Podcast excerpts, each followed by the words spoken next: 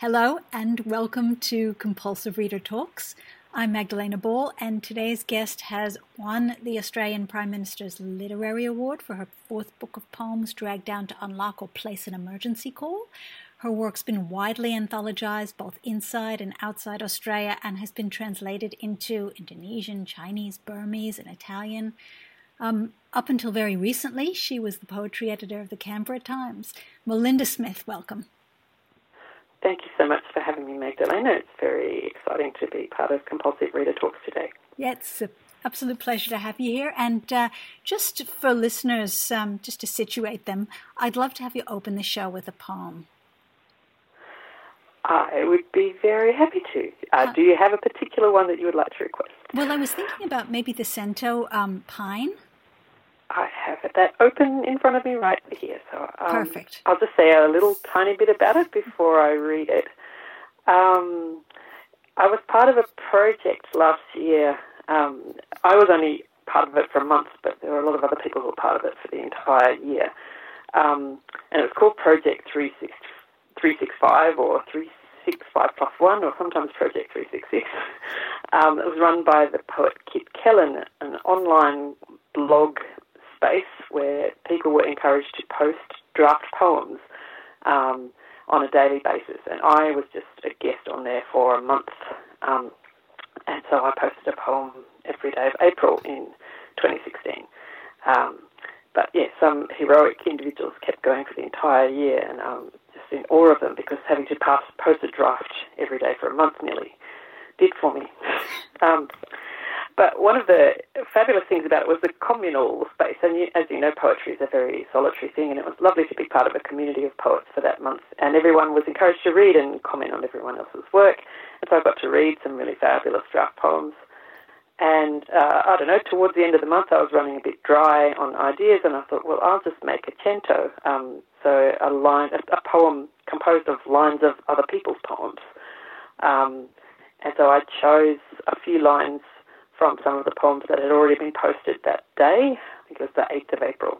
And I made um, just a little poem with a strange kind of slightly regretful love atmosphere, I suppose you could call it. Um, and I was also reading War and Peace or rereading War and Peace at that time, so I had this quote from War and Peace I put up at the top of the poem, and the quote is, Everything will be forgiven her for she loved much, and everything will be forgiven him, for he had much fun. Um, and here's the poem. It's called Pine. Light on green needles, our lips meet, a tangerine, a nectarine, an exhaustible well, lying under the pine. We don't remember why this happened. Who has the key? Early morning, blue as bruised cold. The folds of the curtain close their mouths on the light. Knowing which day, by my toughness, as a darkness climbs my arm when putting on a coat. Do you feel me riding in the field of your absence? A mandarin, a nectarine. There is a version of me that's screaming in the hall. This morning has the ears of a foal, moving towards midnight. I have to look in if I want to be found, find my way to the sea. I I just love how coherent that one came out. I mean, did you? Uh, the, I mean, the form fascinates me anyway because it's a, a, kind of construction that ends up being something entirely different from, you know, where it started because it's a series of lines pulled out of context, but then made into a completely new thing. Did did you stick strictly to the form, or were you tempted to add a little? um, I, I, every single one of those is actually the exact words in the exact order that they were in the original poems I took them from, except the folds of the curtain close their mouths on the light, which is not a line from a poem, but um, there were visual artists in the project as well, and that was a, a picture by Sue Rawlinson, I think, that was just a picture of a, a, window with curtains and with light coming through it, and that was my description of the picture. Um, but obviously, I tried to make it fit the mood of the rest of the poem when I wrote it. Um, and I, I, mean, I like um, doing these strange kind of collages and assemblages, but trying to make them um, speak with some kind of emotional coherence. I think um, that for me is the fun in it, and the challenge is to try and get it all so that it feels like it could all those strangenesses could have been said by one voice. Um, and I, I think I said I've said in another interview about this that I don't know if that's intellectually valid, but it feels creatively interesting to me to do that. Mm. Um, and it's a good way of getting out of my own head and and playing with other ways of expressing things. Yes, I mean, do you feel it's kind of freeing in a, in a sense um, to be able to let go, I guess, of you know this notion of being the creator, this kind of uncreative writing, if you like, at the yeah. same time as allowing for you know you wanted to express something that you need to express, as all poetry does. Yeah, um, yeah, I, I, I like it playing with that tension. Mm. Yes, I, I, was part of 366 plus one too, um, just for two I months. noticed. I, was, I, I, didn't want to kind of preempt that and say that for the listeners, but um, you were were you on it for the whole year? No, I only came in towards the end. So um, yes, I stuck it out for the whole year from the point I joined, but the oh, point wow. I joined was very late in October. I think. Still, that's more than a month. So it my a little more. And yeah. I had seen your name in, in various 366 places, and um, uh, yeah, we, when we've um, spoken, we've never actually managed to catch up on that um, fact that we were both involved in that project at different times. So it's very cool that we're now reading this poem on your podcast. Yeah, that's right. And I, I mean, for, for me, and I, I, wonder if it was the same for you, this, um, this idea of being forced to write every day meant that you did have to le- let go. For me, anyway, I had to let go of, of the, you know, that sort of sometimes stultifying notion of quality. Um, and just get it out. Yeah, just get it out, get it down. It's a draft. No one is going to make you stand by it. It's just a draft. So um, yeah, it was a fabulously freeing, um, dynamic, uh, a, new kind of uh, refresh for a bit of a creative practice.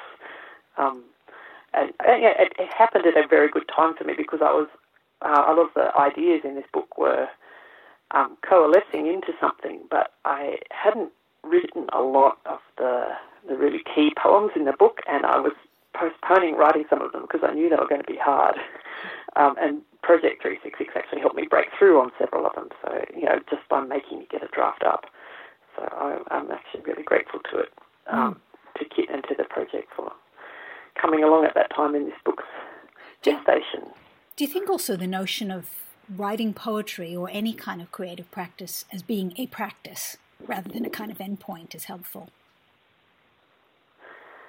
Oh yes, yes. No, I do. I um, I, I'm happiest when I'm thinking of what I'm doing as a practice, and it's only the annoying, you know, existence of things like deadlines that, that the necessary annoyance. Stop, to have to stop noodling with things and actually, you know, put them into some kind of final form and say, "Oh, that's it," or at least that's it for now. Um, but there's a sense I, I think in which um, I like to think of my poems as going on evolving even after they've been committed to, you know, a final paper form or a final online form. Particularly if you can perform them, you can make them different every time you perform them as well. So, um, yeah, it's it's all kind of one. Oh, it's all of a piece as far as I'm concerned. I, I love the idea of um, just keeping on doing the work, and um, you know there are snapshots of it at various times that are books and poems in magazines and so forth. But the work just continues underneath all of that all the time. Yes. Oh, I love that notion and, and how each reading is a kind of performance, and I guess the audience impacts on how those poems sit. There's that, that space between the reader and the and the listener. Yeah, I feel like you know if every time someone reads a poem, it's like the you know the poet and the poem and the audience together make a new thing, and it's different because it you know, the people involved are different every time, mm. and the space is different, and you know, the breadth and the health of the poet and emphasis they give to particular words and stuff. It's, it's different every time, so that's yes. what keeps it from being boring. Yes, the wonderful thing about poetry. So, how did the book come together then as a you know a fully realized collection? Because it does seem to me to be um, you know quite a coherent structure as well in and of itself.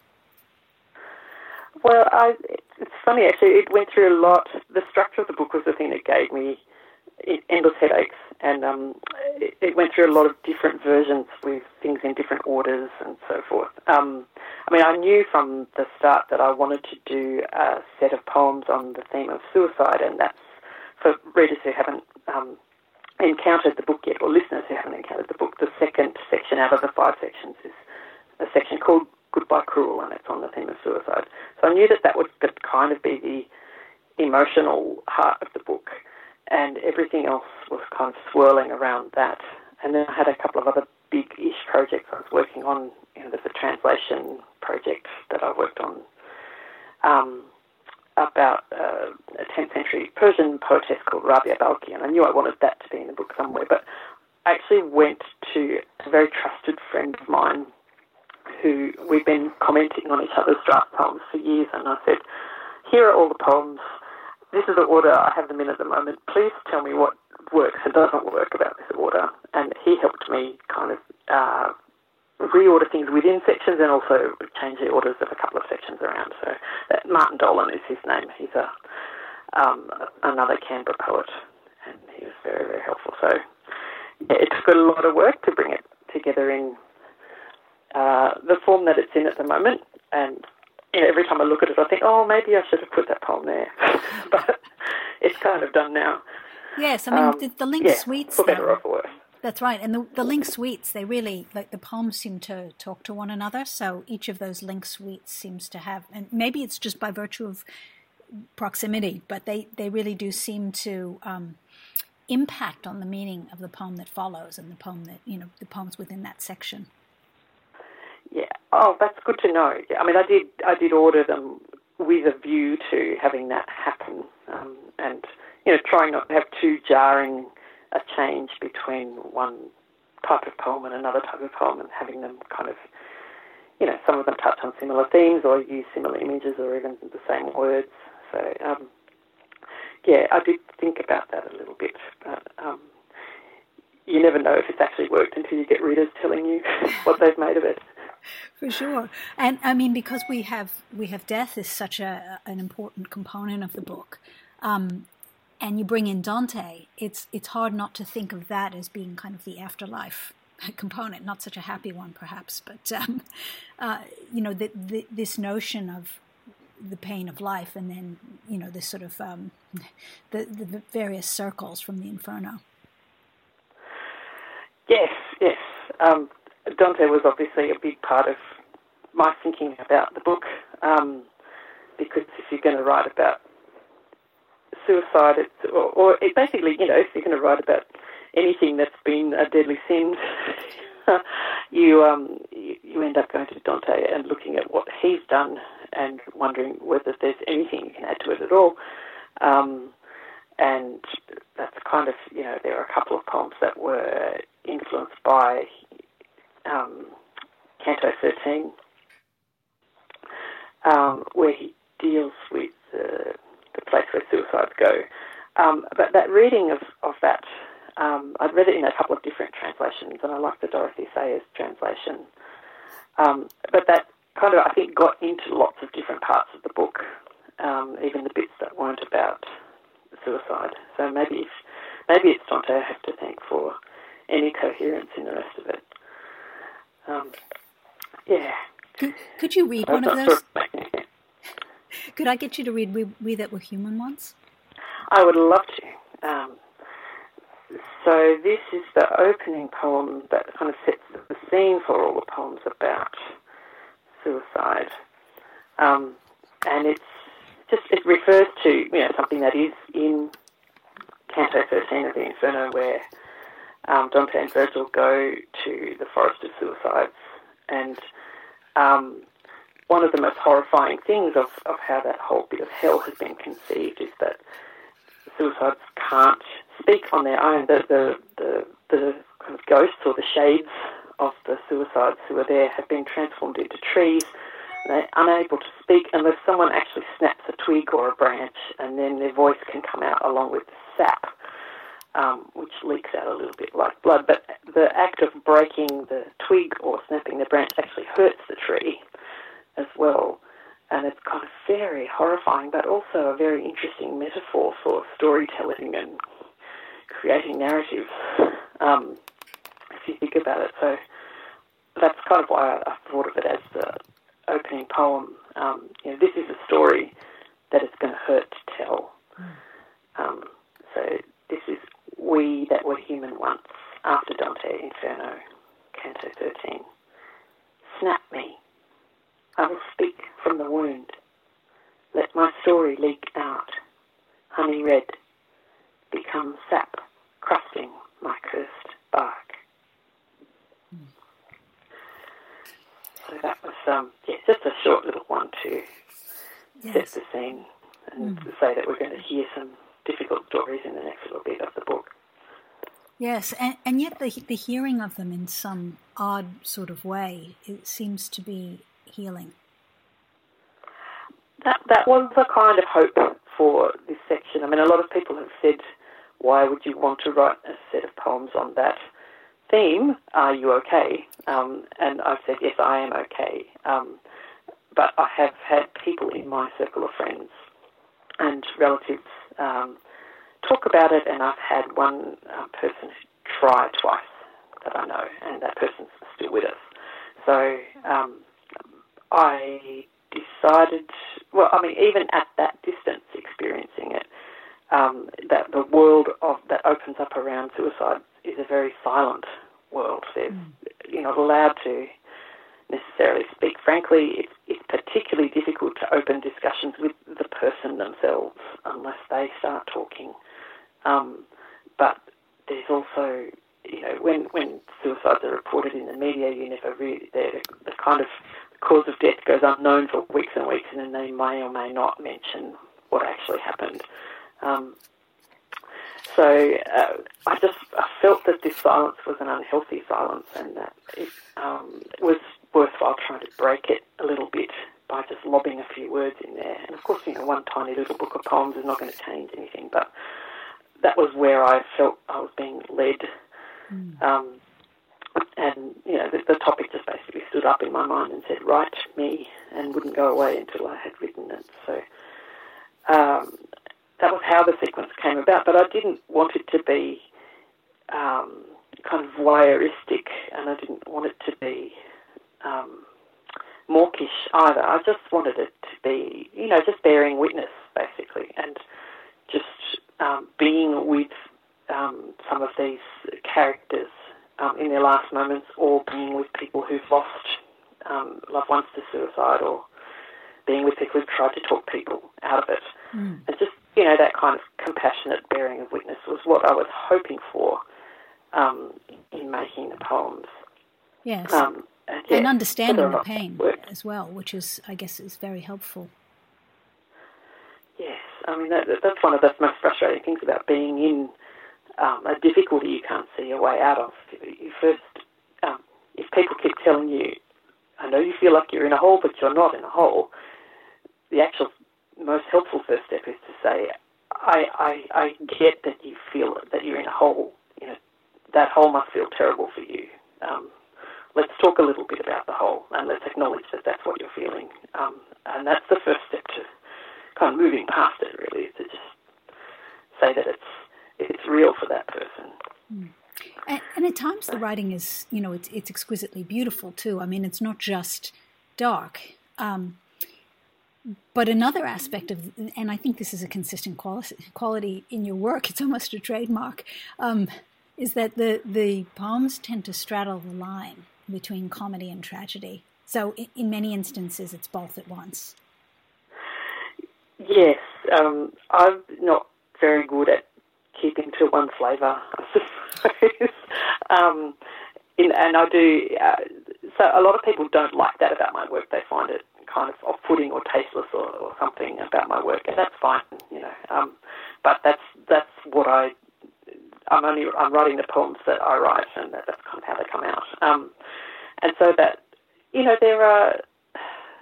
Um, that's a quality that I like. I mean, in, in the literature that I read, I like the fact that, you know, life is like that. There's dark and light mixed in, and I like literature that um, acknowledges that and um, doesn't try and paint it all in one colour. So, you know, there's um, for example, I said I was reading War and Peace while I was writing part of this book, and you know, there's there's some hysterically funny and joyous bits in it. For all that it's a very dark book and some horrible things happen in it. Um, and that's what I love about Tolstoy. Is that he has this entire tapestry and all the different threads in it. Um, and some of them are dark and some of them are light. And I'm not not saying that I'm in any way um, achieving at the level of Tolstoy, but I'm I'm saying that that's that kind of um, variety and richness is is what I like in literature. So that's what I try and put into um, the poems that I make. Mm. And yet, sometimes I might go a little bit too far in one direction or another. Um, you, you, just keep uh, keep trying, and very occasionally it works, and sometimes it doesn't. Oh, I think comedy and tragedy always go together. I think at times, anyway. Um, so, can you read? Can you read Sausage Dog Apocalypse? I love that title so much. Yes. This is probably the silliest poem I've ever written, so we're having a very big mood change now. Um, and uh, do you know when I was writing this poem, I actually um, I was thinking about the influence of Wikipedia on contemporary life, actually. And there's nothing Wikipedia, there's no reference to Wikipedia in this poem, but I was thinking it's it's possible in seconds to find out far more than you ever knew about a subject, to be pretty certain that most of it is reputable knowledge, and to be able to relate that knowledge to other knowledge that you have and other knowledge that's also online and in libraries and so forth. Um, and that, that you know that's a, a thing that has not been possible for human minds to do for very long. Um, it, outside, you know, certain privileged university enclaves, and even then it wasn't possible at this speed. Um, so there are a couple of poems in this book that kind of play around with what you can achieve with Wikipedia and whether that is um, interesting for making poems or not. And there's another poem um, which is called Epiphanies, which looks at everything that happened on a particular day in 1980 and weaves it into a poem.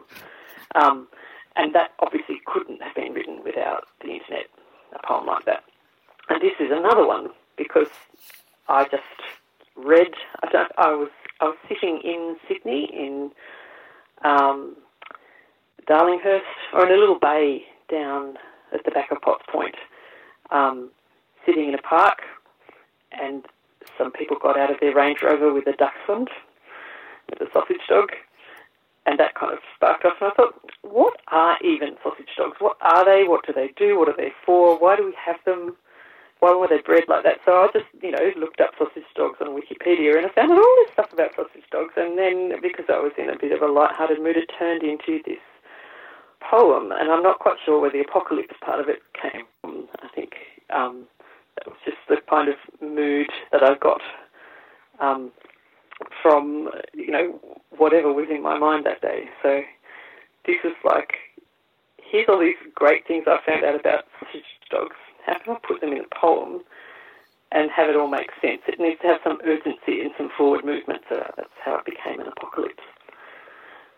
Anyway, that's that's that's my story today about this poem. So I'm sorry for giving you such a long introduction to it. Oh, fascinating. But um, here goes the actual poem. Oh, and by the way, the 25th of July is um, a day which is significant in the history of the species and I cannot now remember why, but it was very significant at the time when I wrote this poem. Um, and it you know, if you look up sausage dogs on Wikipedia, it will remind you what the 25th of July means for the breed of dachshunds. so here we go. Sausage dog apocalypse. It will happen on the 25th of July. The dachshunds of Sydney's eastern suburbs will rise up on their hind legs and demand the Range Rover keys and a lifetime supply of badges and the palm trees will flop down like wet spaghetti, and their fronds will scatter as green dandelion clocks in an onslaught of clumsy child's school. Sorry, I'll say that again. Will scatter as green dandelion clocks in an onslaught of clumsy schoolchild spit spray. And the public toilet blocks will flip open their concrete roofs to reveal gun turrets emblazoned with the word Techers and the BabyBjörns will throttle the parents who wear them while the babies open. Their suddenly lime green eyes and their suddenly black lips and warble, roll out the barrel in unison, and the innocent lawns in the parks will erupt with ants the size of dachshunds, and I will remember that despite everything, I still feel compelled to tell you your own significance, so I will scrawl the message on the last leaf of paper in my notebook before it bursts into flames, and every fisherman everywhere will simultaneously land a racing dachshund called Waldi or Fred, except the fattest ones will be called Obi, and I will entrust the note to a carrier albatross who will fly across the boiling seas to reach you, and the GPS satellites will howl down from orbit transformed into dachshund-shaped heat-seeking missiles, and you will open the note, read it, shrug your shoulders, and toss it unconcerned into the fruit bowl, because the writing will have morphed into the single word, liberty. And my mobile phone will start barking at me in German, and at that moment I will understand. No, really, I will finally understand. So I will step through the garden gate into a forest on Kepler 186f, which is a planet identical to this one, except there are no dachshunds. And that was the stock It doesn't feel silly at all. I'm going to have to look up the 25th of July, but um, it, it, it, feels incredibly profound. That's probably just me. it's, you know, um, we've seen lots of apocalyptic fiction and lots of apocalyptic film and stuff, and I, I'm kind of fascinated by this idea that however many times we imagine it, it's not going to be how we imagine, um, you know, the end of everything. So um, why not involve small dogs with long bodies? it's as likely as any others. No, actually, there are many scenarios that are more likely than that one, but yeah, um, it's it's no less silly than giant alien plants taking over and, and making everybody go blind. Yeah. I, I think too in the context of the book, and again in, in light of some of the other things. I mean, there, for example, um, the Persian poetry, uh, Rabi uh, Balkhi's um, poems, which are you know again both very intense, but also kind of maybe mock historical. Yeah, yeah, yeah. Um, it's uh, that was an interesting thing, and I suppose that, that the book does have a lot of kind of high drama in it, and um, and this particular story is very, very, very dramatic, um, and it's the sort of thing. Uh, it's hard to believe that the story actually happened. Um, the story about Rabia Balkhi's life, which I'll get to in a minute, but um, but it almost doesn't matter because it's such a powerful story. And so I've found myself trying to approach it in different ways. And the the one way that ended up in the book was um, a poem. I mean, I did a couple of translations of her actual poetry from 10th century northern Afghanistan, um, and um, that I felt like I wanted to go slightly deeper into her consciousness at the moment of her becoming a legend, and so I ended up doing another poem that was kind of in her voice. Um, yeah, and uh, I suppose it, it needed to be, it needed to sound a little bit like it might have been translated from another language. Um, so that's why kind of the diction in the poem became the way that it was. Uh, and also, it, um, just to kind of back up a bit, because it's going to be confusing otherwise. Um, so Rabia Balkhi was um, uh, as I said, a female poet active in the 10th century. She lived in Balkh in northern Afghanistan, which was then part of the Persian Empire. And uh, she had a brother who was, well, she was kind of a very highborn family. Her brother was the governor of the province, and she was unmarried and living under his protection in his house. And she fell in love with one of his slaves. And as far as we know, nothing actually happened physically with this slave, but she did write some poems to him which were discovered, and um, the brother found out about it and uh, became, you know, incensed um, for all sorts of quite obvious reasons. And so, but, but he did take some quite terrible action um, as a result, uh, and he got hold of both Rabia Balkhi, his sister, and the slave whose name was Bakhtash and he put he bricked Bakhtash up in a well, or kind of restrained him in a well somehow, and um, then he got his sister and he bricked her up in a bathhouse.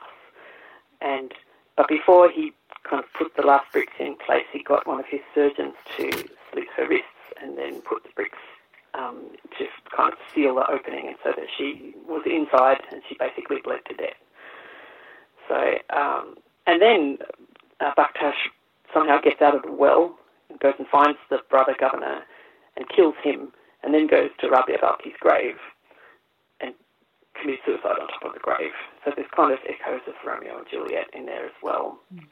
Um, so there's a pair of star-crossed lovers, but one of them is a poet, a woman poet. So I suppose that was my way in to her. Um, and this story about a highborn woman falling in love with a slave and the terrible consequences for when a woman steps out of the kind of narrative that's been laid down for her. Um, it, I found a parallel a few centuries later in the biblical story of um, Potiphar's wife, um, who has a name, Zuleika, which I didn't know until I started researching this book.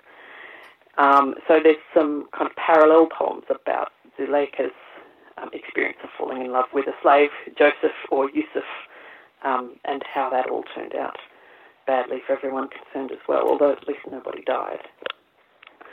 Um, so I suppose there's biblical language in here, there's kind of mock historic, mock translated um, language in here, and there's actual translations from the Persian of Rabia Balkhi. Um, so, yes. Mm. So a whole lot of read, stuff going on. Yes, and we don't have a lot of time left, but could I just get you to read Nastalik? I, I will do that. So this is a poem. Um, Nastalik means Persian calligraphy, um, and this is a poem written in the voice of Rabia Balkhi. It's, it's me writing, not her. Um, and this is written from the moment that she has been bricked up in a bathhouse and she realizes she's going to die. Nastalik. My Bakhtash to write these words for you. I should have the finest kalam pen made from a strong and supple reed gathered in the south, from the reed beds on the bitter sea. With that I could make the letters sing and dance. I have only my trembling finger and the handle of this comb, and the ink is not the finest blend of the masters. It is red, raw red, so much of it. Oh, what is blood in a bathroom? Only the story of all women. So much blood we see, month and month, year and year. Blood and endurance are our burdens. God gives them to us as gifts. We take joy in them for His sake. We offer the work of our bodies to His glory. A man would think himself a champion of battle to look upon so much blood in a life as the slightest village girl sees in one year. Such rivers of it, too, in the bringing of a child. Ah, oh, Bakhtash, if we had made a child, I would think of your voice Try to hear it over this roaring in my ears. If you find these poems, copy them. Make a safina. Wear it in a pouch around your neck always, hanging down just over your blood-filled heart. And I should say Safina is an oblong-bound book of poems. And that Rabia Balkhi is supposed to have actually written her last poems with her own blood while she was in the bathroom. Is there a sense, um, if I can pull out a sense overall, because I feel that with this poem and, and, with almost all the poems, including the poems in the Goodbye Cruel section, that giving voice, that, you know, getting this down is almost a kind of victory over death. Well, that that would be one way of of looking at it. I, I do um, I do like the, a dramatic sorry a dramatic monologue. A lot of my poems in my last book as well as in this book, uh, dramatic monologues in in the voices of other people. And my training um, is as a historian, so um, in a sense, you know, there's just a part of me that really likes finding people who can't tell their own stories anymore and trying to maybe breathe new life um, into those stories, and that includes you know, people who have died recently by their own hand, as well as people who've died very, very, very long time ago. Um, uh, yeah, so that that could just be part of you know what attracts me as a creative worker is, is that, that work of voicing, and you know it's it's very difficult territory, and it's getting more difficult. And um, you know, when you're going to try and voice somebody, you have to be very careful in thinking about whether you are in any way involved in activity that might have silenced them at some point. Mm. and therefore it's really not appropriate for you to start voicing them at this point. Um, and I thought long and hard about that, particularly with Rabia Balkhi, and I thought really the Persian Empire um, and the British Empire, which the you know imperial structure that I'm involved in by virtue of being born a white Australian, have not really had a lot. Um, yeah, there's, there's there's not a lot of kind of um, uh, aspects of the Persian Empire and the British Empire's relationship that would cause it to be really, really not okay for me to try and um, voice a 10th century Persian woman poet. So, so I did, it. but I was aware that I was pushing up against a line, and that line is also there in, in um, the case of people who've um, who've taken their own lives. But in that section of the book, um, most of them were fictional um, people, so to speak. And in, and in one poem, um, when I kind of there's a, the voice of a suicide speaking um, from the forest of suicides, you know, someone who's woken up as a tree in that forest and trying to work out what's going on.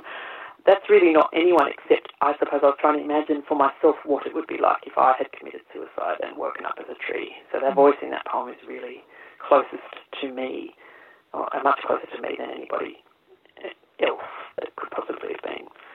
Um, so yeah, I, I suppose I, I just wanted to make clear that I, I know it's not an unambiguously easy um, or worthwhile activity to go around voicing other people, um, but it's something that I think, when approached sensitively and, and with awareness of what you're doing, um, can result in effective poems sometimes. Mm, absolutely, in this case. Um, so thank you, Melinda. Thank I think we're, we're, unfortunately out of time. I think we could go on for a couple more hours, um, and we will have to do this again. Um, but um, tell listeners who want to find out more and get hold of the book um, and your other books where best to find you. Would it be at your blog? Um, oh, that's very kind of you to allow me a little plug. So the books themselves are uh, for sale in independent bookshops. You can go to an independent bookshop and say, "Give me Melinda Smith's book, please." That would be helpful to the bookshop and helpful to me. But you can also go to the Pitt Street Poetry website, and all Pitt Street Poetry books are for sale at their website, including the one that we've just been talking about, Goodbye Cruel, and my previous book, the one with the gold sticker on the cover, which is called Drag Down to Unlock or Place an Emergency Call.